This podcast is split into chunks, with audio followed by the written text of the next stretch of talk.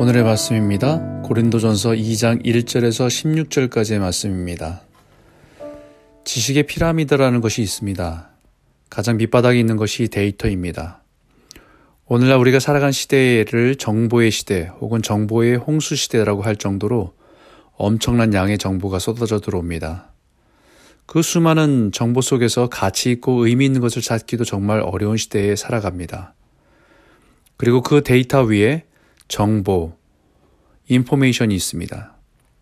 이 인포메이션은 엄청난 정보를 자신이 필요한 대로 체계화시키고 정리, 정리된 자료라고 할 수 있습니다. 그리고 그 위에 지식, 날리지가 있습니다. 지식은 수많은 정보들을 여러 가지 경험으로 자신의 것이 된 것을 지식이라고 합니다. 학습을 통해서 실험을 통해서 얻어진 것이 지식입니다. 그리고 그 최상위 위에 있는 것이 바로 지혜, 위즈덤입니다. 지혜는 지식의 한계를 뛰어넘는 시야와 관점을 가지고 사물과 상황을 꿰뚫어 볼 수 있는 힘입니다. 사도 바울은 고린도 교회의 성도들에게 자신은 세상의 어떤 지식도 어떤 경험도 어떤 능력보다도 예수를 아는 지식, 예수 그리스도를 아는 것 외에 다른 아무것도 알지 아니하기로 작정했다고 고백합니다. 예수 그리스도 안에 하나님의 지혜가 있기 때문입니다. 세상이 최고라고 하는 지혜나 통치자들의 지혜가 아닌 성령께서 하나님의 은밀한 것을 깨닫게 하시는 지혜를 가지고 살아가겠다고 다짐합니다. 세상에 지혜가 있다고 하는 사람들도 하나님의 지혜를 이해할 수 없다는 것입니다. 왜냐하면 하나님의 지혜는 영적으로 분별하고 하나님께서 허락하셔야만 얻을 수 있는 것이기 때문입니다. 오늘날 우리가 살아가는 세대는 엄청난 지식을 가지고 살아갑니다. 컴퓨터를 통해서 손안에 스마트폰을 가지고 자신이 원하는 정보를 찾아서 자신에게 유익한 것을 쉽게 얻어서 살아갑니다. 예전에는 상상도 하지 못한 일을 지금은 금방 원하는 정보를 얻어서 삶의 유익, 삶에 유익을 끼치며 누리며 살아갑니다.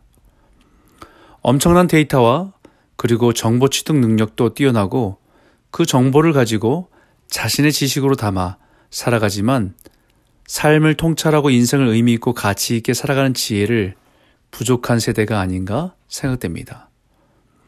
영적인 것은 전혀 보지 못합니다. 지금 앞에 있는 물질적인 것에 대한 정보와 지식만을 가득 채우고 살아갑니다. 그리고 그런 정보들을 잘 활용하면 자기가 똑똑한 줄 압니다. 사도 바울은 고린도 교회 성도들과 오늘날 이 시대를 살아가는 우리들에게 하나님의 지혜를 가지고 살아가야 한다고 권면합니다. 그래야 우리가 살아가는 세대를 분별하며 올바로 살아갈 수 있기 때문입니다.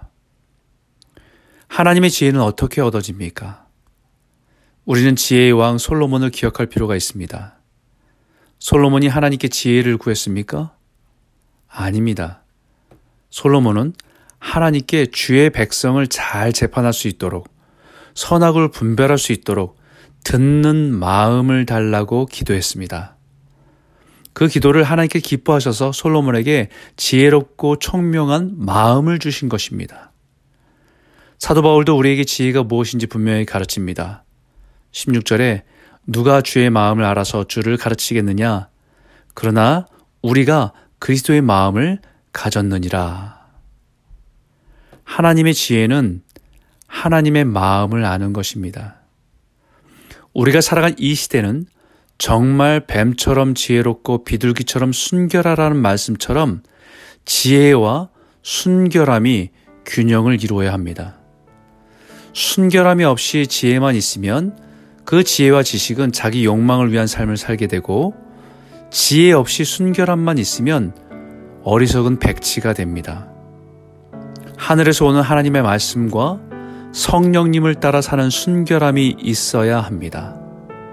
오늘도 말씀 가운데 하나님의 말씀, 마음을 깨닫고 성령님을 따라 순결하고 거룩한 백성으로 살아가시는 은혜가 있기를 주의 이름으로 축원합니다.